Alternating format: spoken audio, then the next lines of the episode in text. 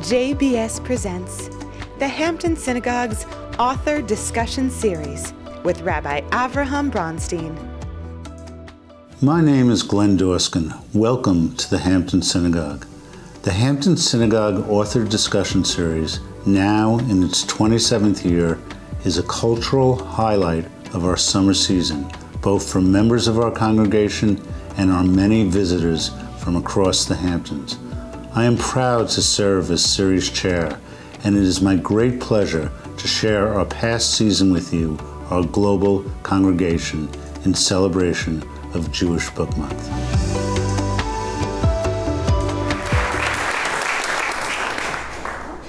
Welcome. Thank you. Thank you for having me. Pleasure to have you. I appreciate it. Um, When we were discussing the program before, um, you had said that you would begin the program with a short reading from the book. So why don't you set that up? What are I'm- you reading for us? So I'm reading to you from the prologue, and you will cut me off if I go too long, because that's uh, a, a bit of a problem here once I get in the groove. Um, but this is this is the beginning of the book, and it it sets up, in my mind, sort of the the fundamental uh, operating principle that Donald Trump relies on, and so hopefully that'll be clear, uh, and it's topical for a few reasons. What do you need me to say? It was May 5th, 2016, two days after the Republican primary in Indiana. I sat in the back of a yellow taxicab as it rolled down Fifth Avenue, my computer open on my lap, and a phone held to my ear. The likely Republican nominee for president was on the other end of the call. I had reached out to his staff for comment about a fresh round of support he had received from David Duke, a former Ku Klux Klan Grand Wizard and one time Louisiana politician, who had recently alleged that opposition to the Trump campaign came from quote unquote Jewish extremists and quote Jewish supremacists, unquote. The Anti Defamation League, as it did at other points during that campaign, called on the candidate to quote make unequivocally clear, unquote, that he rejected Duke's statement. Oh, sorry, I'm a really low talker. I apologize. So I'm going to do my I'm going to do my absolute best. It'll sound like I'm shouting. Donald Trump greeted me and then cut quickly to his point. I'm here with my two Jewish lawyers, he said, appearing to refer to David Friedman and Jason Greenblatt, both of whom handled matters for his company, the Trump Organization. I have a statement. Are you ready? he asked. I waited, my fingers hovering over the keyboard. Anti Semitism has no place in our society, which should be united, not divided, he said as I typed his words. Then a pause. A pause that went on a beat too long. That's it? I asked. Another pause. Then Trump asked, What do you need me to say? Trump was notorious for seeking cues that would help him please his audience, but in this context, his uncertainty threw me. Knowing what to say to show you wanted to separate yourself from the nation's most famous white supremacist should not be hard. I reiterated what I had told his campaign aides that I was seeking a response or reaction to Duke's anti Semitic remarks about Jewish extremists. Trump seemed to realize why his initial statement was deficient and added that he, quote, totally disavows, unquote, what Duke said. A few seconds later, we hung up. What do you need me to say? In some ways, it was the question that informed all Trump had done as a businessman, where success had made him a recurring character in New York City's tabloid newspapers. Young Donald Trump had been athletic as a teenager and then aspired to a career in Hollywood. He ultimately fulfilled his father's desire for a successor in the family business, real estate. But what the son really always wanted was to be a star. So that question guided Trump to cast himself as he preferred to be seen a take charge billionaire in a leather backed seat on the reality television show The Apprentice. He was usually selling, saying whatever he had to in order to survive life in 10 minute increments. He was also guided by a belief in repetition. Over and over, he would convey to employees and friends a version of the same idea. If you say something often enough, it becomes true. Together, these instincts helped him to evade public and private danger over the course of nearly 50 years, and then became the foundation for his approach to politics as a candidate and then a president and a former president. Thank you.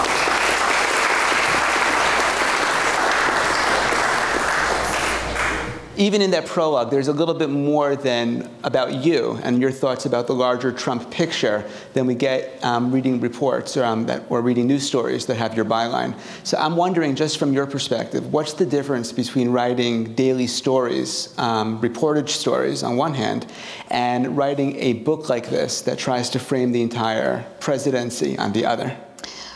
I'm not going to say what initially came to, to mind, but book writing is um, book writing is a very difficult thing. Um, I had written one book previously with a uh, a friend and former colleague, and it was 20 years ago this year, um, actually a few months ago, 20 years ago, uh, about a kidnapping in Utah, a young woman named Elizabeth Smart, who some of you may have heard of, and uh, and she had just been found, and and I wrote it with this colleague, and that was that was a very quickly done book. This this took a long time. It was a lot of research. I had a fabulous research assistant. I had a fabulous um, uh, freelance editor, but it, it's just a, a very different thing to find the tempo and the structure and not be repetitive. Um, a news story, I, I studied fiction writing. That was what I did at Sarah Lawrence College. And when I went into newspapers, which was frankly by accident, um, in 1996 at the New York Post, I started as a clerk. I then had to learn an entirely different kind of writing. And you know, I, I had started out writing long, and then I suddenly had, you know, at the New York Post in those days, and I have no idea what it is now, but in those days, a 400 word story was long. And so it was, it was very hard to rejigger my thinking. And so for something like this, um, I'm writing about one of the most written about people on the planet, and finding something that felt fresh and different, um, that had a through line, deciding what not to put in the book, um, you know, for space, deciding what had to go to accommodate something else, was incredibly challenging, and I still probably three times a week think about something that I wish I had put in the book. Uh, but it's very long, and you'll all thank me that I didn't put in more because it's a very heavy book. This is volume one, you're saying? It's a, what's that? It's volume one. Well, I didn't say that, but it is a very it is a very heavy book. So it was just it was just different than anything else I had ever done. And and as I said, there have been so many books written about Donald Trump that um, I wanted something that would be durable and that you know could could last into the future. And and hopefully this will. Were you, you know, by the end of the Trump presidency, you know, 2019, 2020, were you already thinking about what the book was going to look like or what the story was or what the themes were going to be, or did you like do it afterwards? Certainly not 2019. Um, 2020, uh, I had hoped to start working on this during the transition period, and there was no transition period. Um, you know, there was uh, there was no, there was election day, November 3rd, 2020, and the early hours of the following morning, Trump announced that he had won the election, which, despite the fact that Arizona had been called for Biden and um, by Fox, and and then it was just one day after another of Trump trying to find ways to stay in office and, and telling lies about the 2020 election, and so I was I was needed on my day job, and I was doing my day job, and I didn't really have time to think about this, and so I, I turned to this in earnest in the. Um,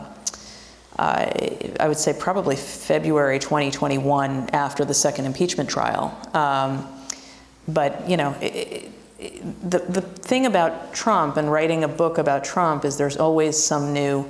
The Trump story never ends. I mean, sort of the, the it really doesn't. It, it hasn't I mean, ended. For well, sure. look, I mean, everything ends eventually, but the, but for instance, one of my one of my heroes, Wayne Barrett, who did some of the best earliest reporting and it was really, you know, definitive and sort of the ur text for the rest of us on Trump in the 1970s at the Village Voice. Um, he published a book on Trump. I think it was in 1993, and it was you know Trump, the deals and the downfall. But it came out after Trump was already at least pitching himself as on the upswing from his from his bankruptcy, and so he's just in this constant state of regeneration, and he creates all these events that become consuming. So, so you know, let, us take a question along the same lines. So let's say somebody's been following, you know, Trump through the pages of the New York Times, reading Maggie Haberman's bylines on a daily, sometimes twice daily basis. Um, what do they get from this book that's not in the regular daily reporting that you were doing over the course of the entire Trump presidency? So I would go. I would refer you to the the Joe Klein review that you read. Um, you know, this was this was a book that was not aimed to be. Here's the 70 scoops that you know. There, there's plenty of material that's new and fresh in the book, um, but you know, reporting for a book takes time. It's very different than the daily report. For the daily report, we have 24 hours, and frankly, in, in this era, we file, you know, earlier than that because Mm-hmm. we are filing for uh, the website. Um, some things took time to report out, some things took time, very long time to confirm in some cases. Um, but what you will get here, I mean, it, the, the, pages that, the, of the Times that I'm, that I'm writing about now are really here's what's happening with you know the Jack Smith investigations. Here's what's happening with the campaign. This is a holistic look, as much as possible, from the forces that made Trump in New York and what that meant and what he brought to the White House. How much additional reporting did you do to put this book together? I did a lot, uh, but you know, and but some of it, doing additional reporting doesn't mean that I necessarily, you know, found new ground every time. It just means that I was doing reporting to satisfy myself that I understood something or that I was, you know, have, appreciating a full context or I was getting a different view from someone who hadn't spoken to me in the past. Um, but I did a ton of reporting on it. It, it was it was it was a it, there were there were many many many interviews. There was a ton of um, research. I spent a ton of time going through news clips, as did, as did my freelance editor, from the 80s and the 90s. And one of the things that emerged, and, and this was said to me by somebody who worked for Trump uh, decades ago, but it really proved true reading these, these clips. It's, he has a handful of moves and he just uses them over and over and over. So, for instance, there was a, a 1995 uh, article in uh, the New York Times Magazine by Trump. It was, it was essays. And the, the edition of the magazine was called The Rich. And Trump at that point was trying to sell himself as having returned, and he was, he was back. And the entire thing was not about, you know, how he makes his money or how he runs his business. It was, it was just grievance. It was this person, um, you know, messed with me, and this person did this terrible thing to me, and I, I had a leaker in my midst. And if you closed your eyes, it was something that he was tweeting, right, 30 years later. So, um, but that took a lot of time to pick at these threads. So, if, so then to summarize, the big idea, like kind of the framing that puts this whole book together, is that to really understand Trump, you had to have kind of known where he came from and understand him in the context of the New York that he grew up in. That's exactly right. And he is, New York City can be very provincial in a lot of ways, and, and Trump in many ways is very provincial. Uh, he, you know, he likes to eat fast food, and he, that's, you know, he, it, he, he loves McDonald's and, and he likes to go watch UFC fights. And you know, his cultural references and touchstones are often from the 1980s. And uh, you know, he, he's obsessed with matching, he was obsessed with matching Elton John's crowd records at some of the arenas where he was holding rallies, and he would talk about that. So, and I actually reported on, I reported on that with a colleague a couple of years ago. So, you know, he, this is this is just who he is, but a lot of the forces that you saw animate him in the White House uh, race, um, class um, a lot of this comes right out of, of uh, you know, a certain era in New York. So, as you were covering Trump on the campaign, and then at the beginning when he was in the White House, did you catch that very quickly? Was that something that came to you very early on? And you know, do you think that that gave you a bit of an advantage over other national reporters who were coming to Trump from other contexts and they didn't really know that side of him because they weren't with him at the beginning? I definitely think that. Um, well, I take a little exception at the with him, but having lived in New York City, um, yeah, I mean, and, and, worked at the New York Post for 10 years, I had a, I just had a very different perspective. Um, and I, I, think, I do think that that was helpful in terms of my frame of reference. Um, one thing that I didn't say about the forces that helped shape him is just this tremendous culture of civic corruption that existed in New York City in the 1970s and 80s. Uh, which really shaped his view, and frankly, long before that, but it shaped his view of what government was. I mean, in his view of how government behaves, and you, he's very plain about it in the things he says publicly. Everything is a giant transaction. It's all, you know, it's like when he talks about, he, he picked a fight this week that was incredibly counterproductive with the governor of Iowa, Kim Reynolds. And he is, he, he is openly saying, I, I, supported her, I helped her get elected, uh, which is not untrue. He did help her get elected. But I helped her get elected, and she's not endorsing me. And, you know, that's disloyal. And that's how he view all actions are you know supposed to be returnable favors. And so and that's very much how uh, you know major figures in new york city especially in government operated. And he went to dc with this mindset that this was how things were going to be. And so i wrote a story with colleagues in 2017 it was december 2017 uh, where we talked about how he would tell this story that aides recalled as him describing some figure in New York City who would wield a baseball bat from behind a desk. I believe it was Meade Esposito who he was talking about, who was the Brooklyn Democratic Party chair, and it wasn't a baseball bat, it was a cane. But regardless, that was his idea of sort of what executive power looked like. And, and so we did try to make that clear to people in the pages of the paper of just how sort of relatively small the, the world uh, that he came from was and how he understood it to function. But I, I think it was I think it was very difficult for people in Washington to process uh, President Donald Trump. Do you think over the course of your time in Washington, following him on a daily basis and writing as much as you did, do you think that you brought the other Washington press corps along a little bit? No, but I think that, um, but I wasn't, and in fairness, I wasn't there daily. I covered, uh, I covered the White House from New York, uh, which is not an ideal way to cover a White House, but I had, I have a family and we weren't going to move.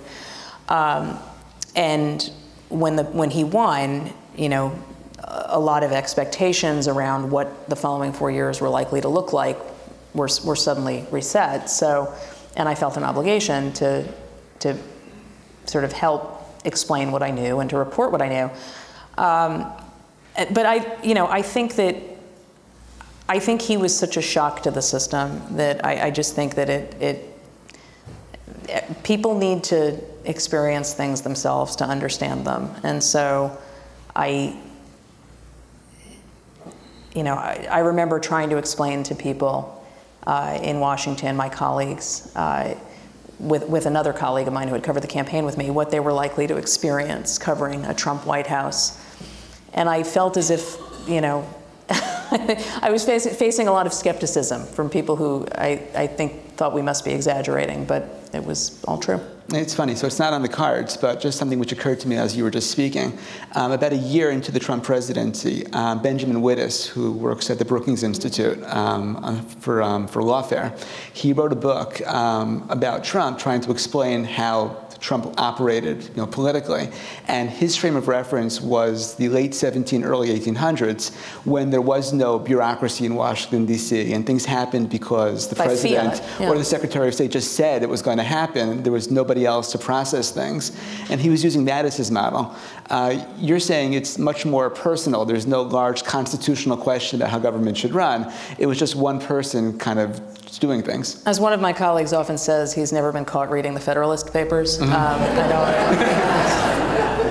uh, he is a businessman who spent very little time thinking about what governing was like or what being president would actually be like uh, before he won. And, and he spent a lot of time trying to bend the presidency to his will. And as I'm, I'm fairly sure that we had this line in the paper at one point, but he had clearly, at minimum, wrestled it to a draw by the end of 2017. Mm-hmm. As you were researching the book and putting it together, I'm curious if there was anything new that you came across that really took your breath away, um, that you didn't know before that really made you stop, or maybe something which you did know, something you had reported before, but because of the way that the book is being framed, you suddenly saw in a new light in a way that was really shocking to you. So I'd say there were there were two. There, well, there, there were many things along those lines, but two I'll isolate.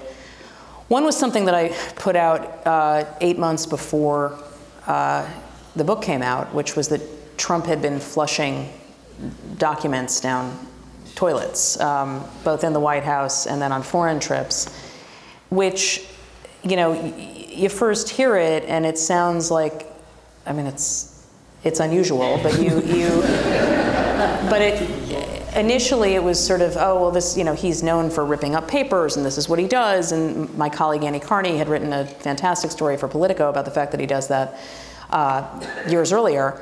But it, it took on a different context um, because of the documents investigation, uh, which when I reported this, we had just learned that the, the archives had had to fight to get all of these boxes of material back.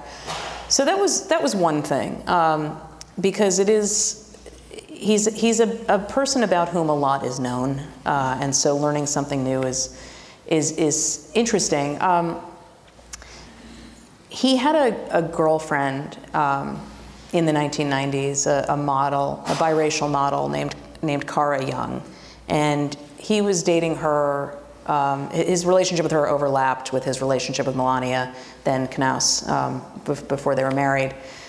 Uh, and she had a white father and a, a black mother, and Trump met her parents at one point, and uh, then joked to her a few joked to her a few weeks later.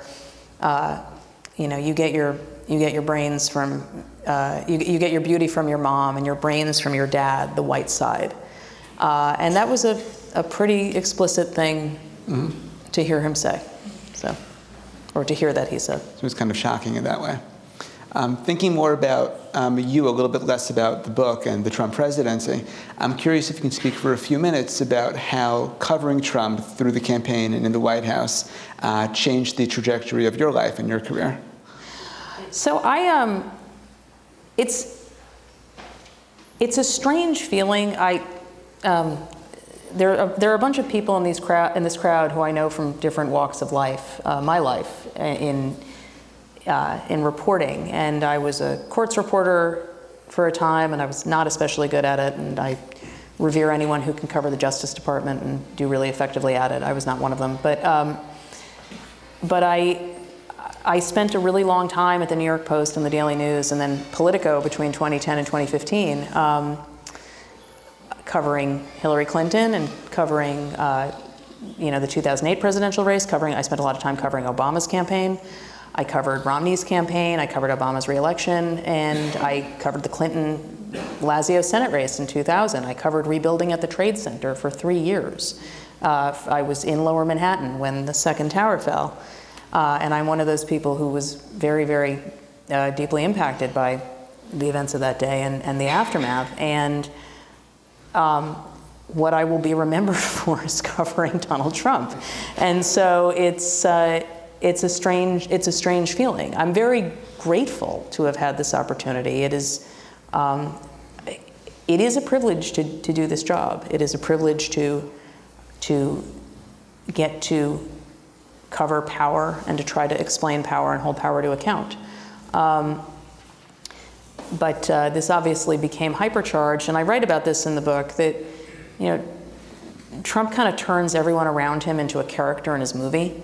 And that, that happened to me uh, in a way that I just wasn't expecting. And so it's, uh, it, has been a, it's been a very um, intense eight years. I'm sure. Uh, I'm wondering, you know, the, um, the notoriety that you have now, uh, the fact that you're famous or infamous, depending on which circle you're, you're you traveling through. Um, you know, I'm wondering how that affects how you do your job as a journalist, or how that's changed how, what you do as a journalist. In what ways does it make your life easier? In what ways does it make your life harder? That's a good question. Um, look, I, it's it's easier when people know your work um, and if they, if they respect your work, they are more likely to talk to you. That's always very helpful. Um, and, you know, that's, that's, a, that's a piece of it. Um, you know, it's to, to the point that you alluded to, people have a lot of very defined opinions about my work, and, um, and they're absolutely entitled to them. That's, that's their view. Um, but some people, uh, you know, some people become harder to talk to uh, in those dynamics, but you know, it's uh, more often than not, people, I think, let, let the work speak for itself and, um, and generally uh, have expressed appreciation that, that they think it's thorough or they think it's fair and that they learn things. Um, in that way, it's, I don't, I don't really know how to answer that because I've been covering the same thing for a very long time. Um, but you know, I, I think that it's it's helpful. It is helpful if people at least are familiar with your work. That is always helpful. I mean, I think one of the hardest things as a young journalist, it was very hard for me, was people essentially asking themselves, "Why should I talk to you?" and you have to convince people why it's, you know, uh, you're, you're, why they can, why they, you're, you're going to be careful and sensitive with information. You're truthful. You're fair. Um, but it's harder to do when you're starting out. So, and going from 2020 into 2021, I'm sure you had the sense that the Trump story was kind of to like low ebb or maybe even die I, out a I little know bit. I did not because did not. because January January 6th happened, uh, 2021, and it was such a remarkable day in this country uh, and in this country's history, uh, and and showed so profoundly how many people were stirred. I mean, they've they've said this. These defendants who were at the Capitol as part of this pro-Trump mob. A number of people have said they were inspired by Trump to go do it, and so it was what had long been more of a hypothetical than not about whether words could stir action became very clear. And so, again, based on these people, what these people said. Um, and so, I did not think the Trump story was going to end because, as to what I said before, it doesn't end because he refuses to cede anyone else's perspective. Part of the framing of the book we just discussed a few minutes ago is that it turned out that you had a special insight into Trump's character and the way that he operated because you had a sense of his context, and that gave you maybe a certain understanding in 2016 as he was running, and then in 2017 as he took office, uh, that other people that were following politics on a national level maybe didn't have. Based on that understanding and based on the way things have been playing out, what do you think that you know the news media kind of writ large should or shouldn't be doing this time around 2024 that they did do in 2020 or 2016? Well, a couple of things. 2020 was such an anomalous election year because of the pandemic. So I, I don't, I can't even think what lessons can be learned from, you know, campaign specific lessons. There, there are other lessons, uh, I think, but that's a separate issue. Uh, you know, in 2016, there was a, the, the constant refrain is his rallies were aired too much, um, he was given too much airtime, he was given too much coverage, um, Fox drowned him out in the primaries. And you know, I, I, I understand all of those statements, but I would argue that actually, uh, you know, I remember writing about a story with a colleague in, I'm pretty sure it was November of 2015, where we spent 90, we spent a week in, inside 95,000 words that he spoke that week, and we were pretty clear about his use of repetition and what he was doing, and it was around that time that he proposed a ban on Muslims entering the US, and we covered that pretty aggressively.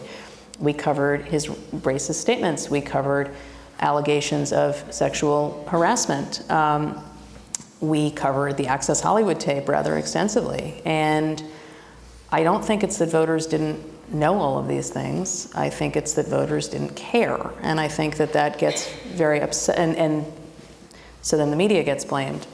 Um, which doesn't mean the media doesn't make mistakes. There, there are other things that I could point to, but they're not sort of the broad stroke question that you're asking. For 2024, I don't know. I think that I think that in the in the midterm cycle, m- most of the news media was quite rigorous about framing. You know, and I don't. I, I should use a different word. Making clear the context that what Trump was saying about the 2020 election was false, and that it had seeped into the fabric of the Republican Party. And I think the media is still very good about that. Uh, I think that there has been a bit of a, an adjustment in writing about a, a twice indicted, twice impeached frontrunner.